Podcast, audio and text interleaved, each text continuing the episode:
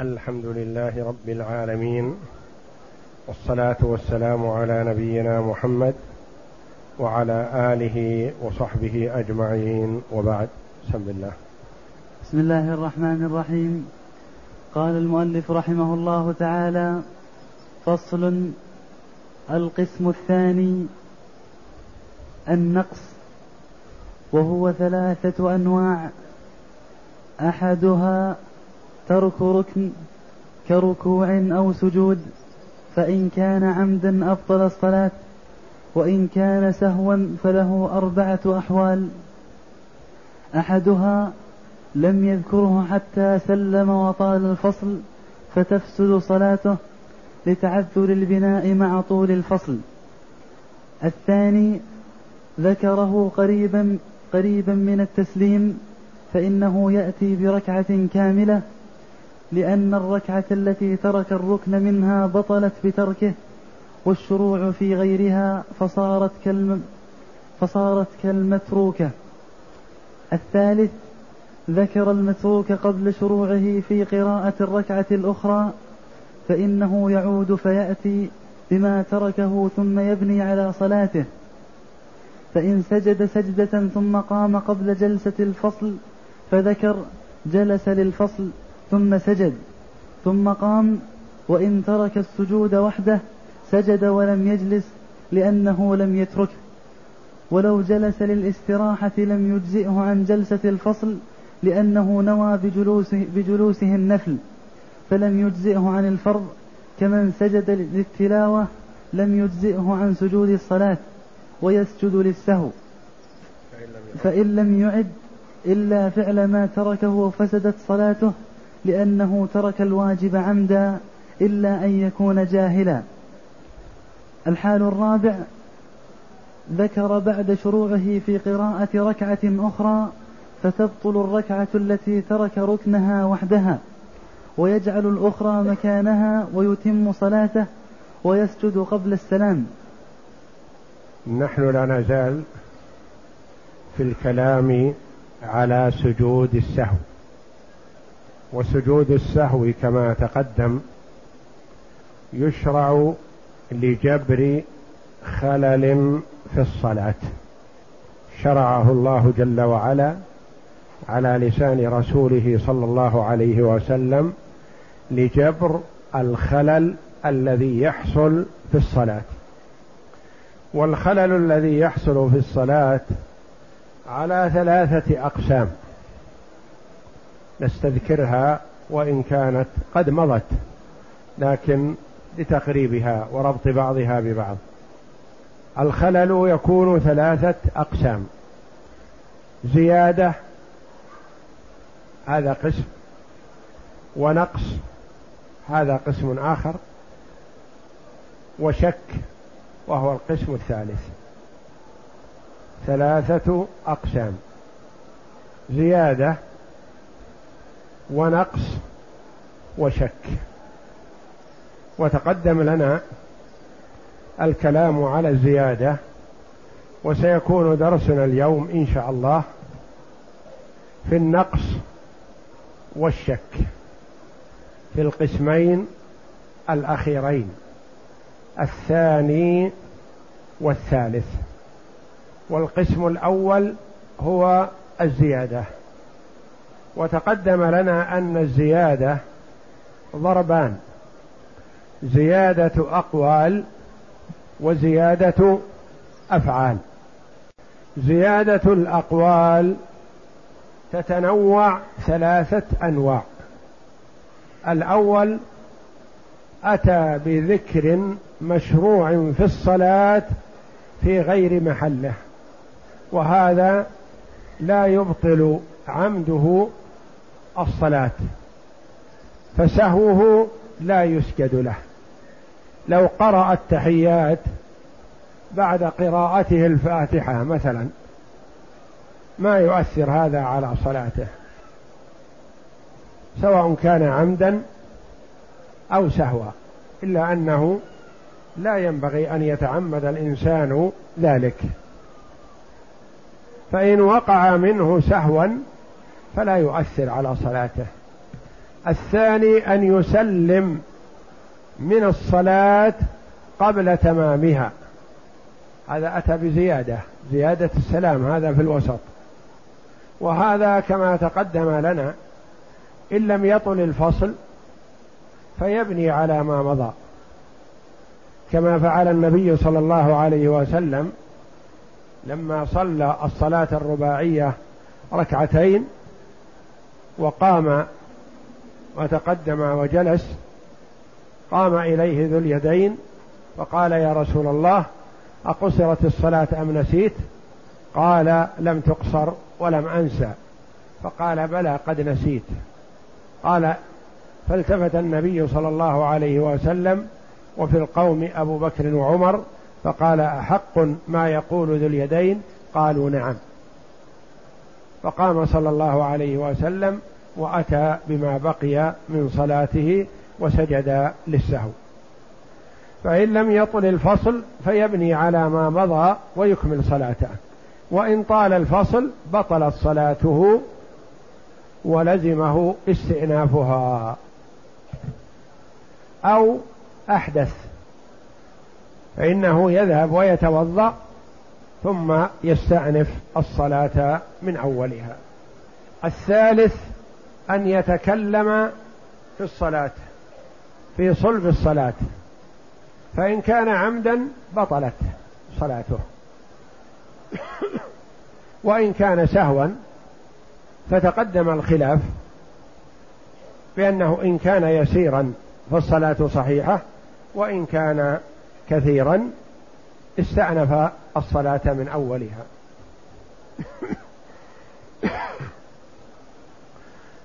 النوع الثاني زيادة الأفعال. هذا زيادة المتقدم زيادة الأقوال. زيادة الأفعال كذلك ثلاثة أضرب. زاد من جنس الصلاة. زاد ركعة أو ركوع أو سجود. فإن كان عمدا بطلت صلاته. وإن كان سهوا جبره سجود السهو. الثاني زيادة من غير جنس الصلاة كالمشي وفتح الباب وحمل الطفل ونحو ذلك. فهذا إن كان يسيرا فلا يؤثر على الصلاة. كفتح النبي صلى كفتح النبي صلى الله عليه وسلم الباب لعائشة وحمله أمامة بنت زينب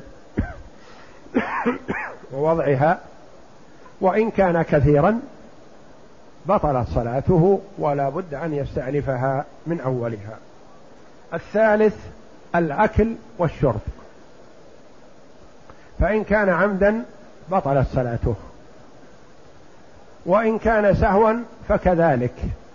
تبطل صلاة الفريضة والخلاف في النافلة إن كان يسيرا فقيل بصحتها وإن كان كثيرا فتبطل. وكل هذا تقدم بالتفصيل. القسم الثاني من الأقسام الثلاثة التي يشرع لها سجود السهو. وهو النقص. تقدمت الزيادة وهذا الكلام في النقص ثم يأتي الكلام في الشك. وهو ثلاثة أنواع. ترك ركن وترك واجب وترك مستحب. ترك ركن كترك الركوع. أو سجود أو جلوس بين السجدتين وترك ركن كترك قراءة الفاتحة ترك الركن كترك قراءة الفاتحة وترك الركوع وترك السجود وغير ذلك وترك واجب كترك سبحان ربي الأعلى وسبحان ربي العظيم والصلاة على النبي صلى الله عليه وسلم عند من قال بوجوبها وبعض العلماء قال بأنها ركن كما تقدم لنا وترك سنة كما سيأتينا. فالكلام على ترك ركن. ترك الركن لا يخلو من أحوال. قال رحمه الله ترك ركن كركوع أو سجود فإن كان عمدا بطلت الصلاة بلا شك. لو أنه قرأ الفاتحة وقرأ ما تيسر ثم سجد ترك الركوع والرفع منه فسجد مباشرة. إذا كان عمدا بطلت صلاته لأن هذا متلاعب. وإن كان سهوا ترك ركنا من أركان الصلاة سهوا فلا يخلو من أحوال. أحدها ي... أن لم ي... أنه لم يذكره حتى سلم وطال الفصل. ذكر أنه ترك قراءة الفاتحة مثلا في ركعة من الركعات. ذكر أنه ترك سجدة في إحدى الركعات لكنه ما ذكر هذا إلا بعدما طال الفصل. فحينئذ تبطل الصلاة ويستأنفها. لأنه يتعذر البناء على ما مضى ما دام قد طال الفصل. الثاني ذكره قريبا من التسليم يعني بعدما سلم ذكره. فإنه يأتي بركعة كاملة. مثلا ذكر أنه ترك سجدة الثانية من الركعة الثانية أو الثالثة في الصلاة الرباعية. وطال ولم يطل الفصل كثيرا. فإنه حينئذ عليه أن يقوم ويأتي بركعة كاملة.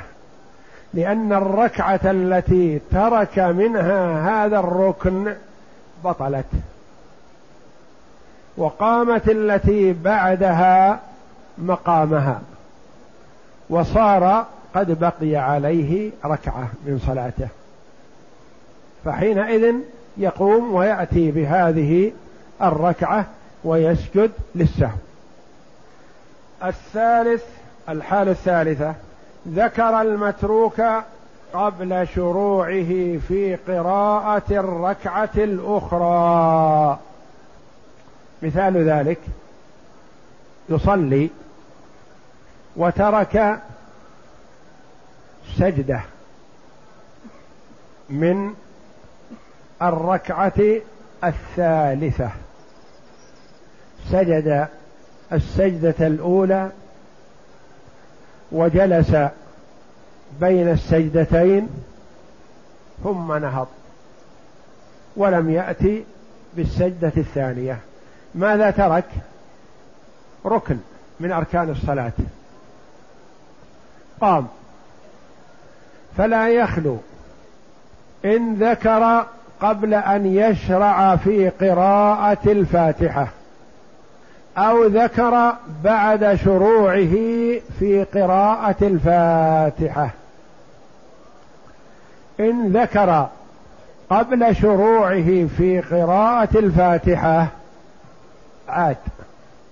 وسجد السجدة الثانية وقام وقبل أن يسلم يسجد سجدتي السهو وصلاته صحيحة. إن كان ذكره لهذه السجدة بعدما شرع في قراءة الفاتحة فلا يعود. لأنه اشتغل في ركن في ركعة أخرى فلا يتركها ويعود. ماذا يفعل؟ تبطل الركعة السابقة التي ترك منها سجدة وتقوم هذه الركعة التي قام إليها مقام المتروكة. ويكمل صلاته ويسجد للسهو. وهذا معنى قوله رحمه الله الثالث يعني الحال الثالثة. ذكر المتروك قبل شروعه في قراءة الركعة الأخرى. فإنه يعود فيأتي بما تركه ثم يبني على صلاته. فإن سجد سجدة ثم قام قبل جلسة الفصل فذكر. جلس للفصل يعني جلس للجلوس بين السجدتين. ثم سجد ثم قام. وإن ترك السجود وحده سجد ولم يجلس لأنه لم يتركه.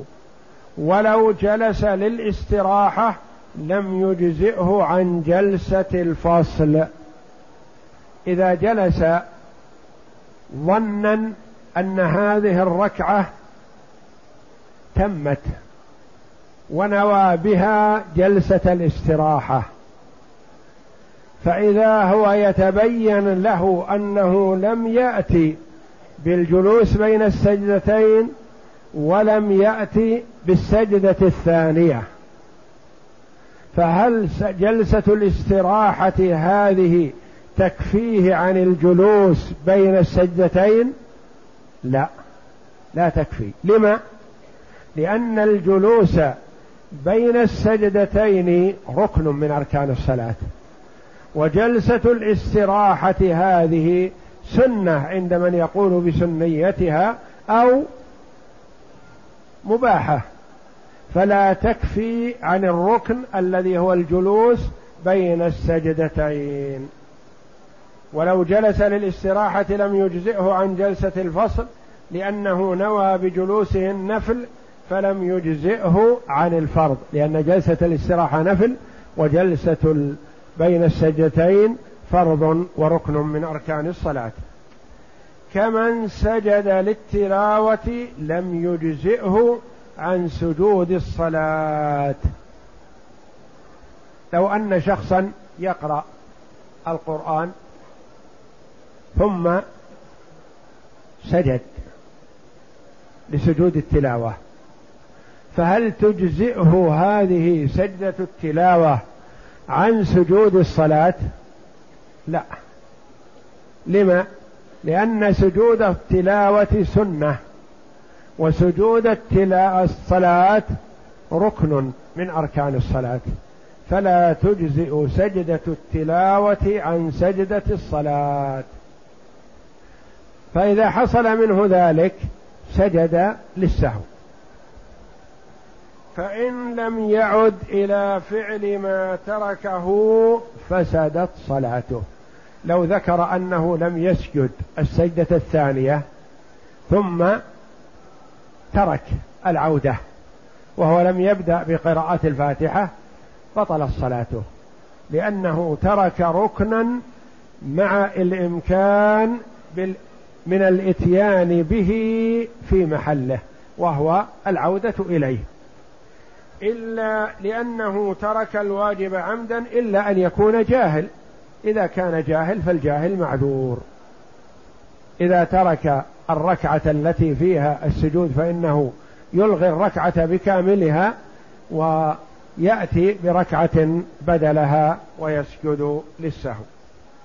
الحال الرابعة ذكر بعد شروعه في قراءة الركعة في قراءة ركعة أخرى فتبطل الركعة التي ترك ركنها وحدها ويجعل الأخرى مكانها ويتم صلاته ويسجد قبل السلام. هذه أربعة أحوال لترك ركن من أركان الصلاة. وعلينا أن نعلم أن هذا الركن غير تكبيرة الإحرام. لأنه إذا ترك تكبيرة الإحرام ما انعقدت صلاته أصلا؟ أو ترك النية نية الدخول في الصلاة ما انعقدت صلاته؟ لأن لأنها لا تكون صلاة إلا بنية. ولا يدخل في الصلاة دخولا شرعيا إلا بتكبيرة الإحرام. وما عدا النية وتكبيرة الإحرام فلا يخلو ترك الركن من أربعة أحوال. إذا تركه عمدا بطلت صلاته.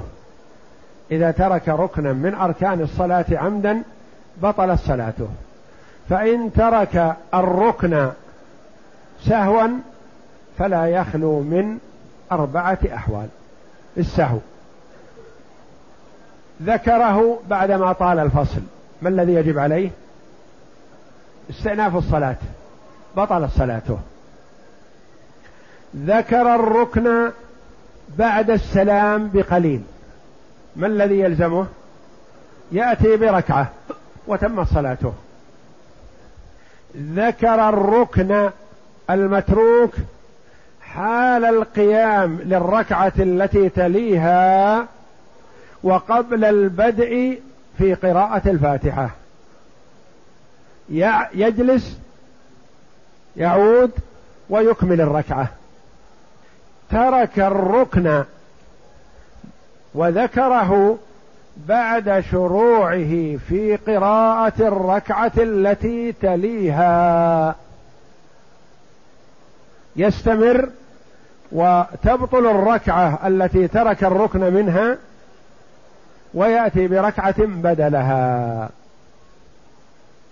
انتبه لهذا لأن هذا نبتلى به كثيرا.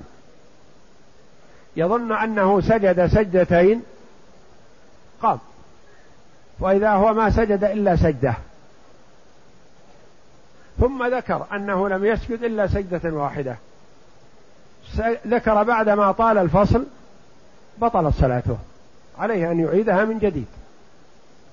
فلا يجهل يأتي ويتوجه إلى القبلة ويسجد. يظن أنها تكفيه عن السجدة التي فات محلها. لا. بل يستأنف الصلاة من أول لياليها. ذكر بعد ما سلم بقليل. ما الذي عليه؟ يأتي بركعة. أو عند السلام.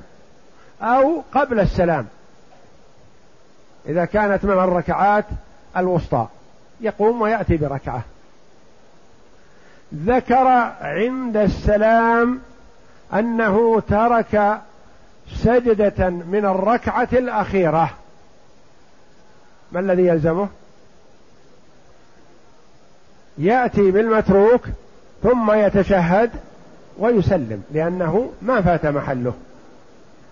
ذكر أنه ترك السجدة حال قيامه للركعة التي تليها. ما الحكم؟ يعود ويأتي بما ترك ثم يقوم وصلاته صحيحة ويسجد للسهو. ذكر أنه ترك الركن بعدما شرع في قراءة الفاتحة. عليه أن يستمر. وتبطل الركعة التي ترك الركن منها ويأتي بركعة بدلها. وهذه ناحية مهمة جدا في سجود السهو في ترك ركن من أحد الركعات. ذكره بعدما طال الفصل تبطل صلاته. ذكره ولم يطل الفصل يأتي بركعة. ذكره بعد ما نهض ولم يشرع في القراءة. يعود إليه. ذكره بعدما شرع في القراءة يستمر وتبطل الركعة التي ترك الركن منها ويأتي بركعة بدلها. والأركان قد عرفناها قراءه الفاتحة والركوع والرفع منه والاعتدال والسجود والجلوس بين السجدتين والتشهد الأخير والسلام عند من يقول بذلك. نعم. وإن ترك ركنين من ركعتين أتى بركعتين مكانهما. فإن وإن ترك ركنين من ركعتين أتى بركعتين مكانهما. دخل في الصلاة وترك قراءة الفاتحة من ركعة. وعرف أنه ترك قراءة الفاتحة بعدما بدأ في الركعة الثانية. ثم استحضر ذهنه وهمه للركعة الثانية لا يترك فيها الفاتحة فقرأ الفاتحة بيقين ثم هوى ساجدا. انشغل باستذكار الفاتحة ونسي الركوع. ترك ركنين من ركعتين. الركعة الأولى ترك منها الفاتحة. الركعة الثانية ترك منها الركوع. ما حكم صلاته؟ تبطل؟ لا. تبطل الركعة التي ترك منها الفاتحة وتبطل الركعة التي ترك منها الركوع ويتم صلاته. إن كانت رباعية يأتي بما بقي عليه أربع ركعات غير هاتين الركعتين الباطلتين. وهذا معنى قول رحمه الله وإن ترك ركنين من ركعتين أتى بركعتين مكانهما. نعم. فإن ترك أربع سجدات من أربع ركعات وذكر وهو في التشهد سجد سجدة. وتصح له الركعة الرابعة ويأتي بثلاث ركعات. ويسجد للسهو وعنه أن صلاته تبطل لأنه يفيء إلى يفضي, يفضي إلى عمل كثير غير معتمد به. نسي فإن ترك أربع سجدات من أربع ركعات.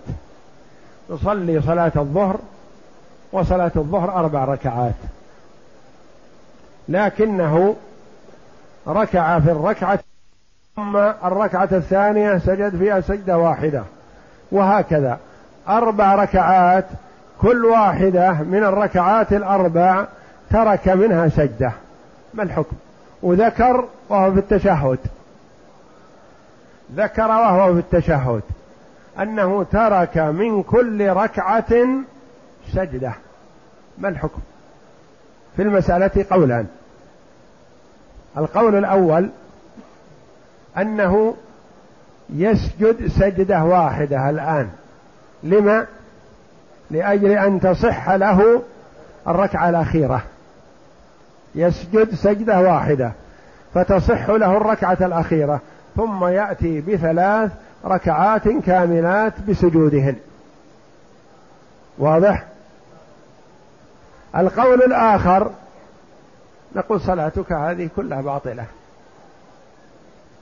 لأن إذا صححنا على القول الأول صار كأنه أتى بسبع ركعات. الثلاث الأول كلها باطلة. ويأتي بأربع. صححنا له الأخيرة واحدة ويأتي بعدها بثلاث. ثلاث مع الركعة الأخيرة الصحة أربع ركعات. وقبلهن ثلاث ركعات باطلات صار أتى بصلاة الظهر سبع ركعات. هذا تلاعب. ابدأ من أول واستذكر. ففي المسألة إذا ترك أركان متعددة أنهم قالوا تبطل صلاته لأجل أن يأتي بأربع ركعات صافيات. لا أربع ركعات ممتدة إلى سبع ركعات. وإن ذكر وهو في التشهد أنه ترك سجدة من الرابعة سجد في الحال ثم تشهد وسجد للسهو. نعم. فإن وإن ذكر وهو في التشهد أنه ترك سجدة من الرابعة كأنه مستعجل فسجد سجدة واحدة في الركعة الأخيرة الرابعة وجلس للتشهد. وفي أثناء التشهد ذكر أنه لم يسجد إلا سجدة واحدة. فما الحكم؟ نقول عليه أن يسجد السجدة الثانية ويبدأ بالتشهد من أوله وقبل السلام يسجد للسهو وتصح صلاته. نعم. فإن لم يعلم من أي الركعات تركها جعلها من ركعة قبلها لتلزمه ركعة. وإن فإن ذكر عند السلام ذكر أنه ترك سجدة لكن لا يدري هذه السجدة التي ترك أهي في الركعة الأولى؟ أم في الركعة الأخيرة؟ أم في الركعة الوسطى؟ أم في الركعة التي بعدها؟ ما يدري. عنده أربع ركعات أتى بها وترك سجدة لكن لا يدري في أي الركعات الأربع. ما العمل؟ لو جعلناها في الركعة الأخيرة ما الذي يلزمه؟ يسجد ويتشهد ويسلم. ولو جعلناها في الركعات التي قبل الأخيرة ما الذي يلزمه؟ يلزم ركعة كاملة.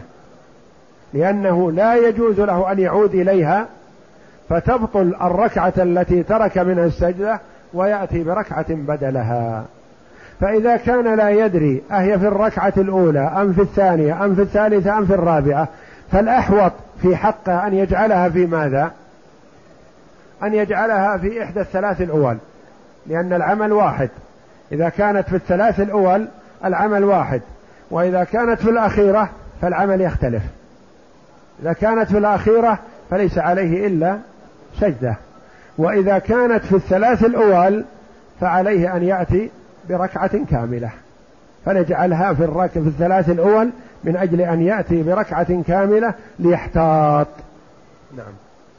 وإن ذكر في الركعة وإن ذكر في الركعة أنه ترك ركنا لم يعلم أركوع هو أم سجود.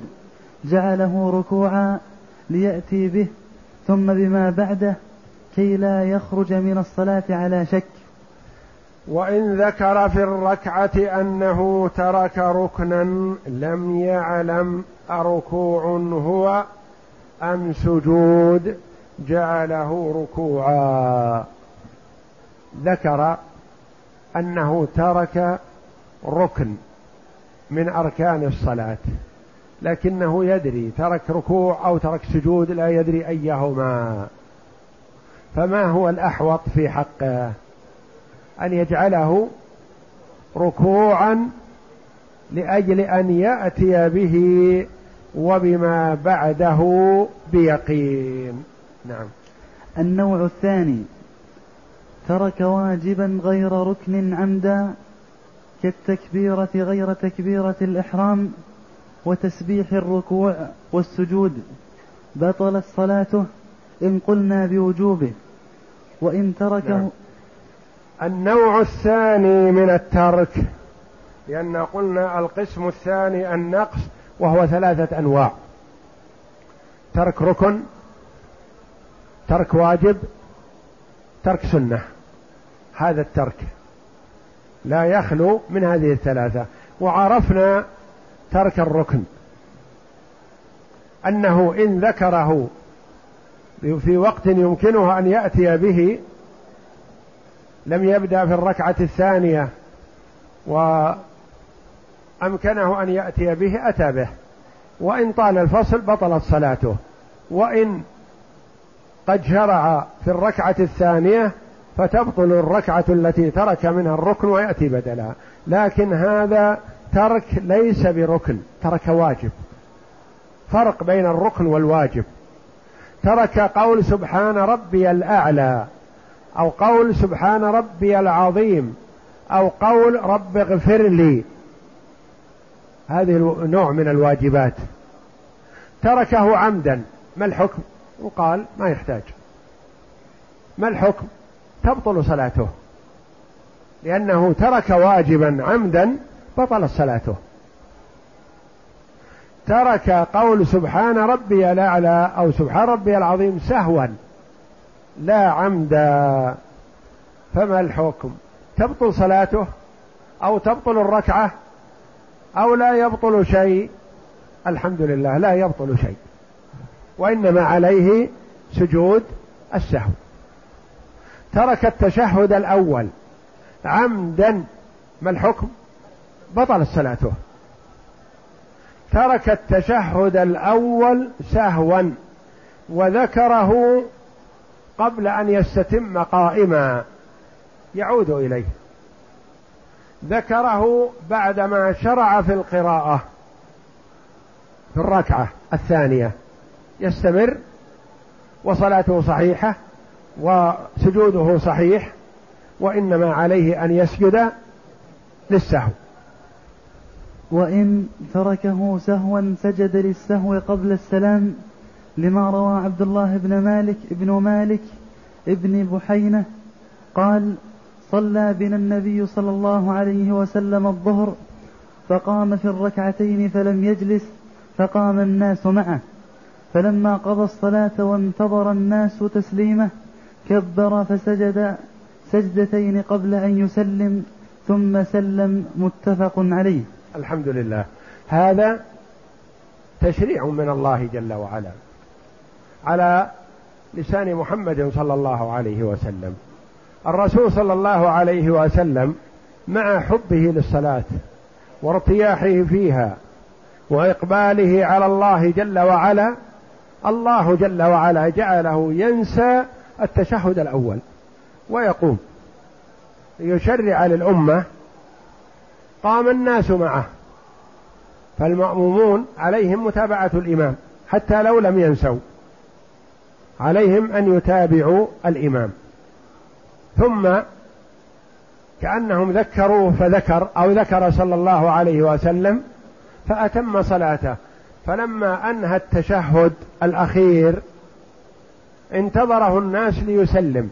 فلم يسلم صلى الله عليه وسلم وسجد سجدتين ثم سلم.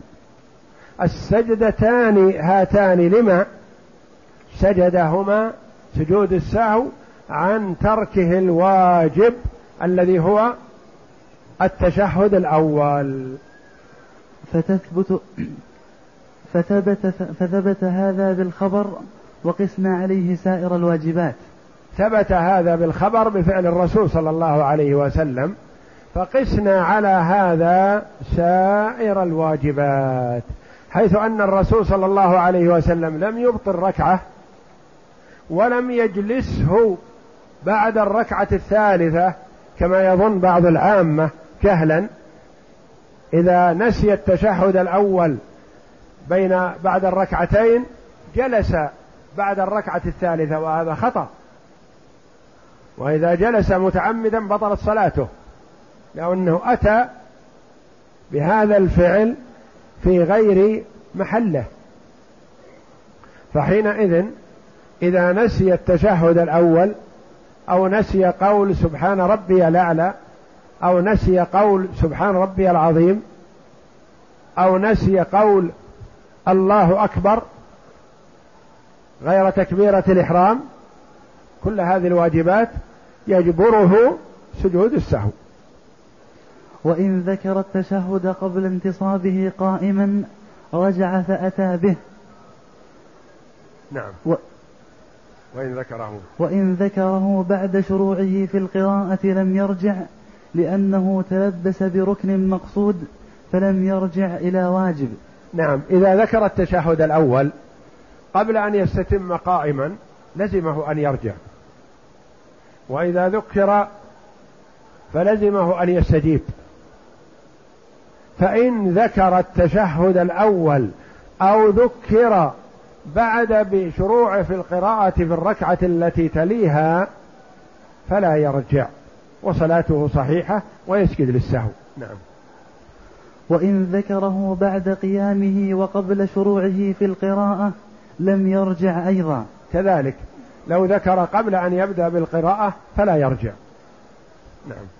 ولما روى المغيرة بن شعبة رضي الله عنه عن النبي صلى الله عليه وسلم أنه قال إذا قام أحدكم في الركعتين فلم يستتم قائما فليجلس.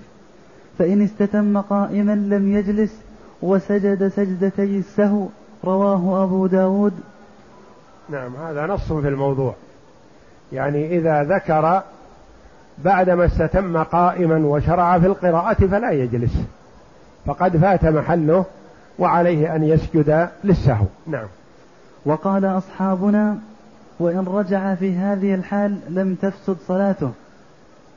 ولا يرجع إلى غيره من الواجبات لأنه لو رجع إلى الركوع ل...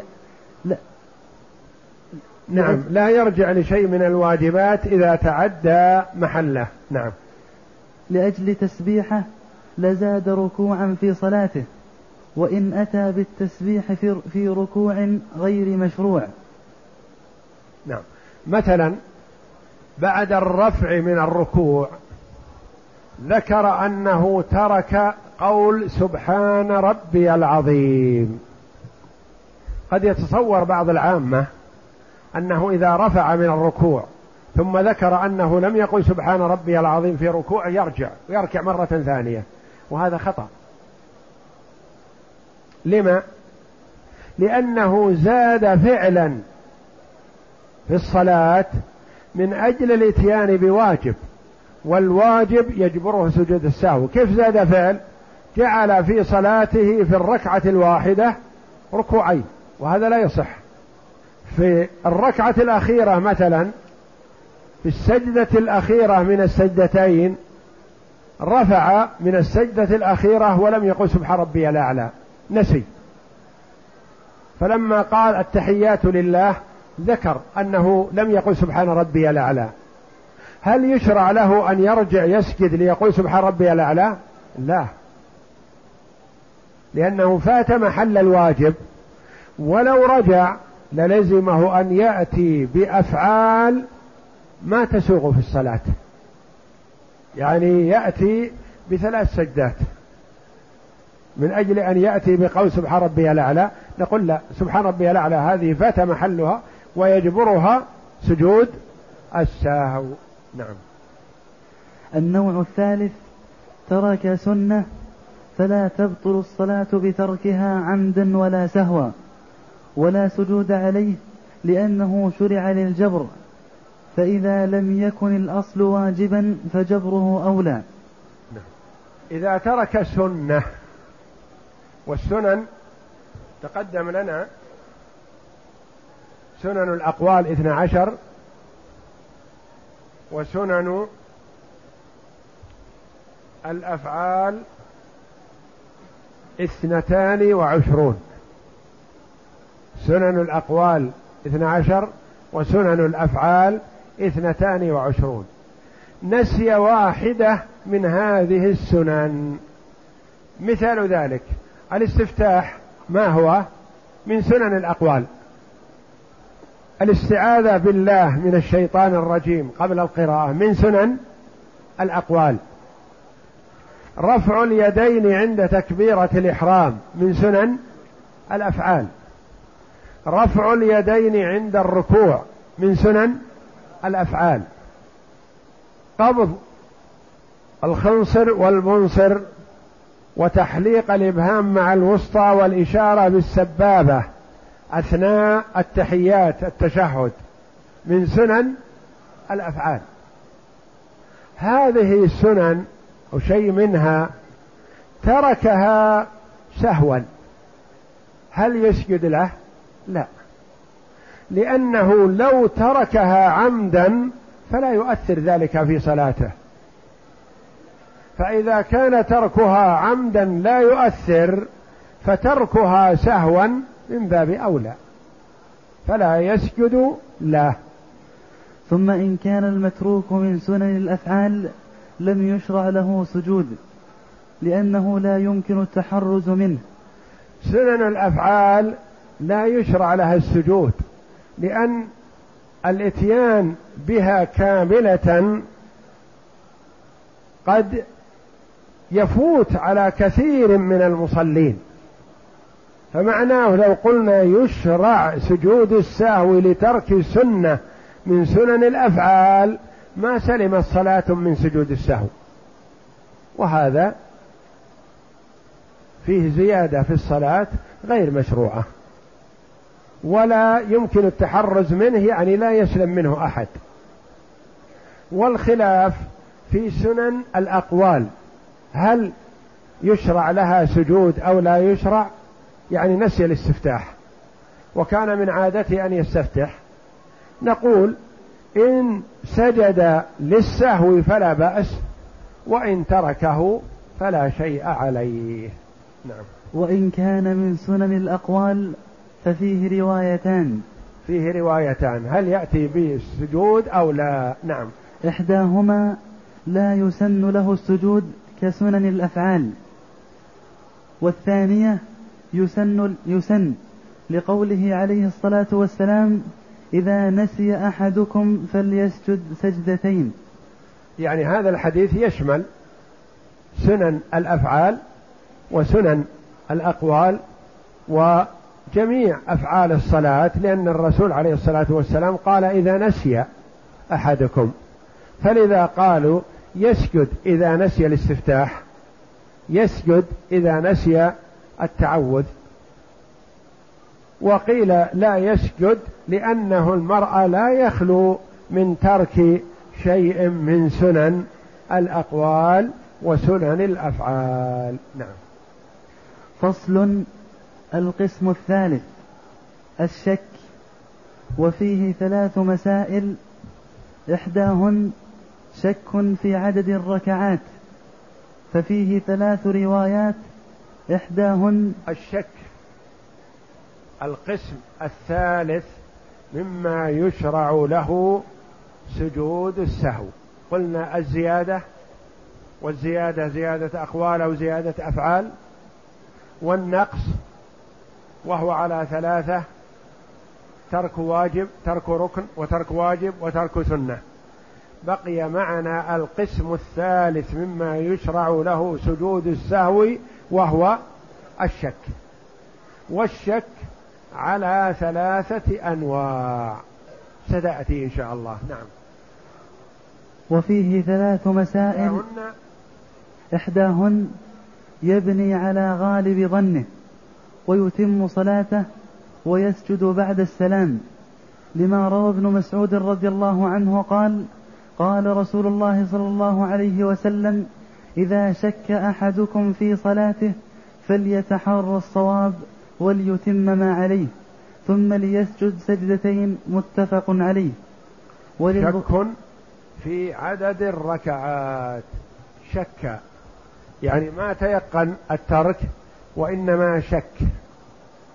هل هذه الركعة هي الثالثة أو الرابعة؟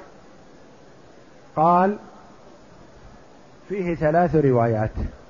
الأولى يبني على اليقين. الأولى يبني على اليقين. الثانية يبني على غالب ظنه.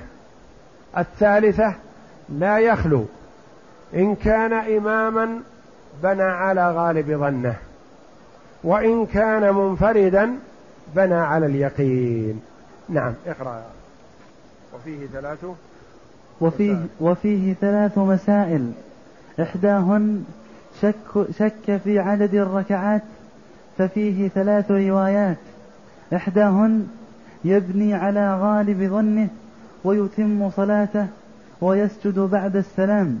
لا يدري صلى ثلاثة أو أربع لكن يغلب على ظنه أنها أربع. نقول يبني على غالب ظنه هذا ويسلم فإذا سلم سجد للسهو بعد السلام في هذه الحال. نعم. لما روى ابن مسعود رضي الله عنه قال قال رسول الله صلى الله عليه وسلم إذا شك أحدكم في صلاته فليتحرى الصواب. يتحرى الصواب يعني يبني على غالب اللي يترجع عنده على غالب ظنه. نعم. وليتم ما عليه ثم ليسجد سجدتين متفق عليه. وتكون السجدتان بعد السلام. نعم. وللبخاري بعد التسليم. نعم. الثانية يبني على اليقين لما روى البناء على اليقين ما هو؟ الذي هو الأقل. نعم. لما روى أبو سعيد رضي الله عنه قال قال رسول الله صلى الله عليه وسلم إذا شك أحدكم في صلاته فلم يدر كم صلى ثلاثا أم أربعا فليطرح الشك وليبني على ما استيقن ثم يسجد سجدتين قبل أن يسلم. فإن, ك فإن كان صلى خمسا شفعن له صلاته وإن كان صلى أربعا كانتا تغريما للشيطان. رواه مسلم. فليطرح الشك وليبني على اليقين الذي هو الأقل ويأتي بالباقي من صلاته ويسجد للساهو. نعم. والرواية الثالثة يبني الإمام على غالب ظنه والمنفرد على اليقين. الرواية الثالثة قال في تفصيل إن كان إمام فأنا آخذ بالحديث الأول يبني على غالب ظنه وإن كان مأموم وإن كان منفرد وحده فأنا آخذ بالحديث الثاني الذي هو يطرح الشك ويبني على اليقين الذي هو الأقل. لما يرحمك الله هذا التفصيل؟ يقول نعم. لأن الإمام ليس موكولا إلى نفسه. إذا بنى على غالب ظنه سيوجد من؟ يرده للصواب بإذن الله. معه الجماعة. ينبهونه. وأما المنفرد فليس معه أحد. فنقول ابني على اليقين. واضح الفرق بينهما؟ الرواية الأولى يبني على غالب ظنه. إذا شك في ترك شيء ترك ركعة مثلا. الثانية يبني على اليقين. عرفنا بين اليقين وبين غالب ظنه. غالب ظنه يستمر واليقين الذي هو الأقل. الرواية الثالثة ولعلها أعدلها والله أعلم. وهي التي تطمئن إليها النفس. إن كان إمام نقول له ابني على غالب ظنك. على ما يترجح عندك ومعك الجماعة لست وحدك.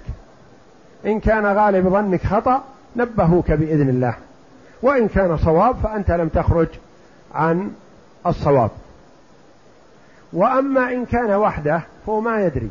ولا, يوجد معه من ينبهه. نقول ابني على اليقين الذي هو الأقل واطرح الشك واسجد للساهو. نعم. الثالثة يبني الإمام على غالب ظنه.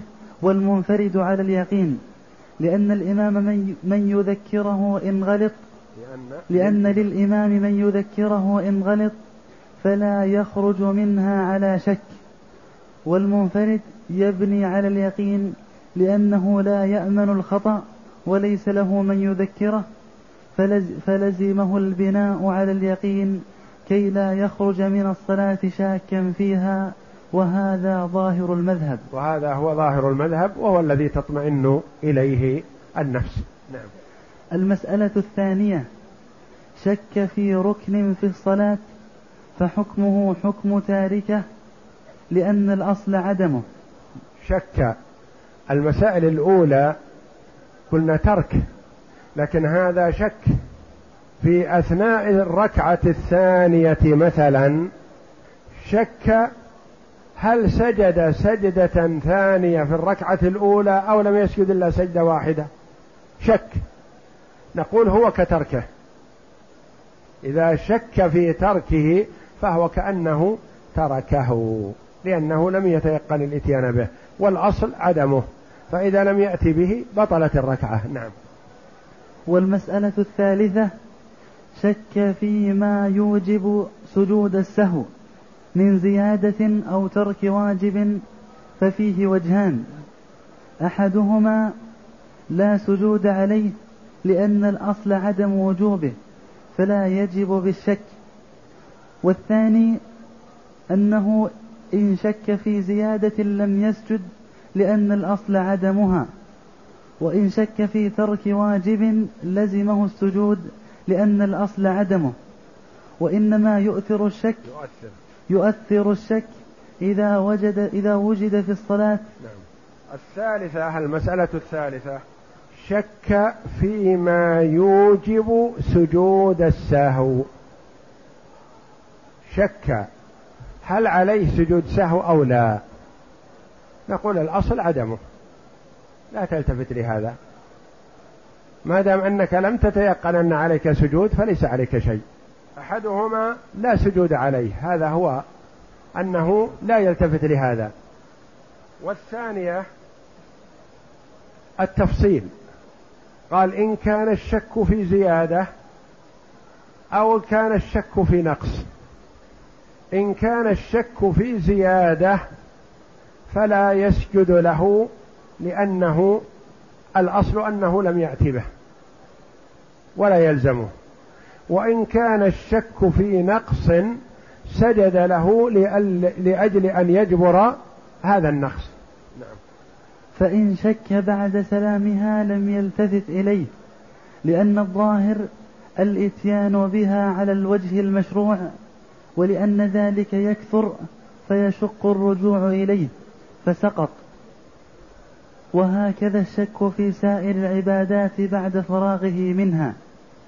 وهكذا يعني الشك في شيء ما من العبادات بعد الفراغ منها لا يلتفت إليه. شك في أثناء الطواف. هل طاف ثلاثة أو أربعة؟ نقول ابن على اليقين واجعلها ثلاثة. واكمل طوافك. بعدما خرج من المطاف ووصل إلى الباب خارجا قال هل أنا طفت ثلاثة؟ هل طفت سبعة أو ستة؟ صار عنده شك. نقول هذا الشك لا تلتفت إليه لأنه بعد الفراغ من العبادة. شك في أثناء الوضوء هل غسل يده اليمنى أو لا؟ نقول يلزم أن تعود إلى يدك اليمنى وتغسلها ثم تغسل ما بعدها. بعدما انتهى من وضوءه وتشهد شك هل غسل يده اليمنى أو يده اليسرى أو لم يغسلهما؟ نقول لا تلتفت لهذا الشك لأن الشك بعد فراغ العبادة لا التفات له. والله أعلم. وصلى الله وسلم وبارك على عبده ورسول نبينا محمد وعلى آله وصحبه أجمعين.